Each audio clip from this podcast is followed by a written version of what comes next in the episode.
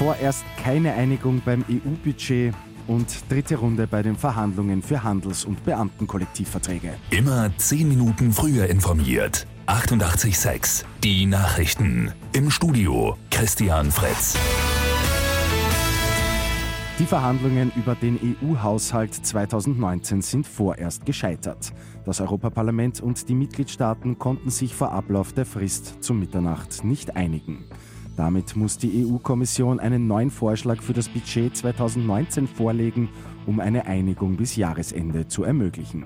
Gelingt bis dahin kein Durchbruch, würde der bisherige Haushalt von Monat zu Monat ohne die vorgesehene Erhöhung fortgeschrieben. Nach den seit Sonntag abgeschlossenen Metaller-Kollektivvertragsverhandlungen geht es heute beim Handel und auch bei den Beamten in die dritte Runde. Die Handelsgewerkschaft fordert eine sechste Urlaubswoche. Diese schließen die Arbeitgebervertreter aber aus.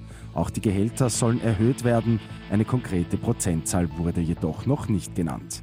Die Arbeitnehmervertreter der Beamten fordern, dass zumindest die Inflation von 2,02 Prozent abgegolten werden soll.